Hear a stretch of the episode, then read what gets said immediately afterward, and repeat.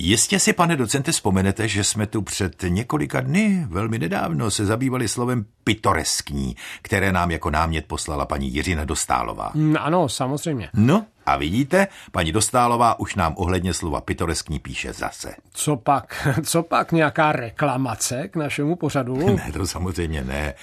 To bych si vůbec nedovolil předpokládat. Paní Dostálová nám ale píše, že náš pořad s jejím dotazem na slovo pitoreskní nejen poslouchala, ale že si ho ještě s celou rodinou pouštěli ten den večer z rozhlasového internetového archívu. No to je velmi chválihodné.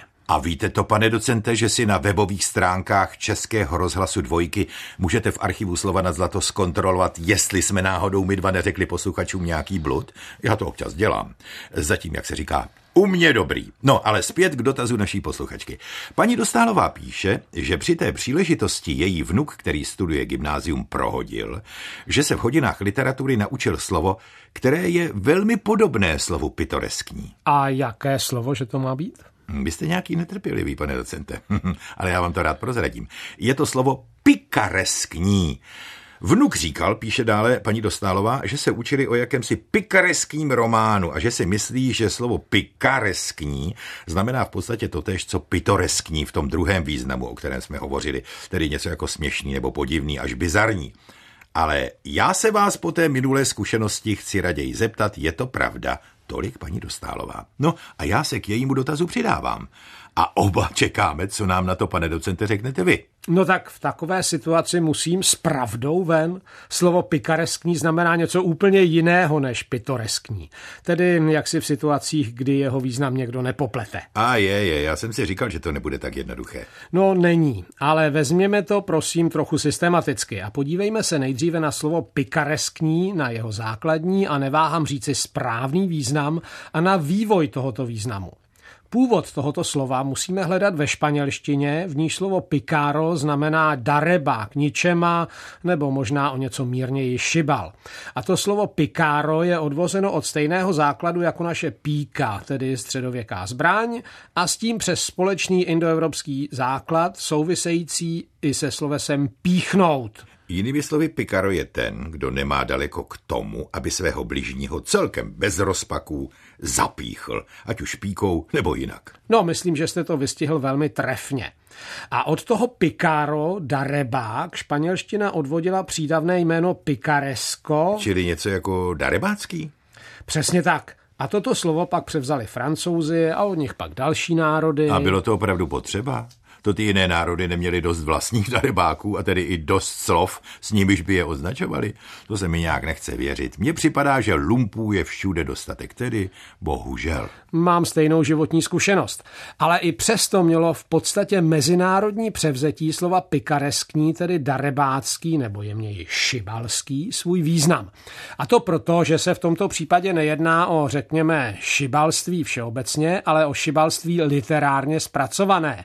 Nebo tedy přesněji, že slovo pikareskní slouží jako označení takového literárního díla, které má za své téma popis nějakých šibalství. Takže pokud to vydoluji ze své paměti správně, no tak třeba takový slavný šibal Žil Blas. Přesně.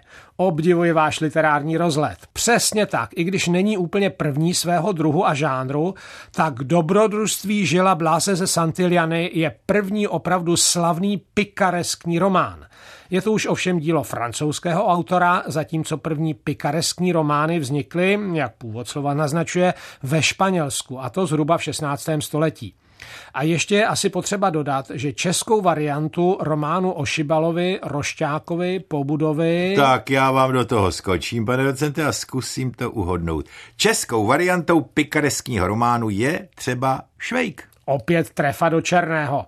Takže si podle Švejka, podvodného šmelináře s psími obludami v civilu a vojína superarbitrovaného pro blbost v armádě budeme pamatovat, že slovo pikareskní znamená, řekněme tedy šivalský a že se používá nebo že je vhodné jej používat jen v kontextu teorie literatury. Jako označení díla, v němž se popisuje život a drobná, z jistého úhlu pohledu snad i sympatická darebáctví hlavního hrdiny. No a jak jinak by se to mohlo používat? Inu, teoreticky nemohlo, ale bohužel najdeme četné praktické doklady toho, že lidé toto slovo používají, i když neznají jeho význam. A nejčastěji si ho pletou právě s tím druhým a v zásadě nesprávným významem slova pitoreskní. Takže třeba publicista Jan Čulík ve své knize Jací jsme z roku 2007 píše o tom, že konec života nás překvapí nepřipravené po pikareskní pouti mezi podivíny, nebo o tom, že film s titulkem Láska z hora je pikareskní, což opravdu není. To tež pak píše o filmu Pusinky, kde k tomu dokonce dodává, že je to citlivý film o třech maturantkách, který je zdánlivě bez konkrétního příběhu. Evidentně tedy nemůže jít o filmy pikareskní v adekvátním významu tohoto slova. Ale takových příkladů nesprávného užití slova pikareskní by se našlo víc. Pane docente, možná by se jich našlo víc, ale věřím, že po našem výkladu nikoli mezi našimi posluchači.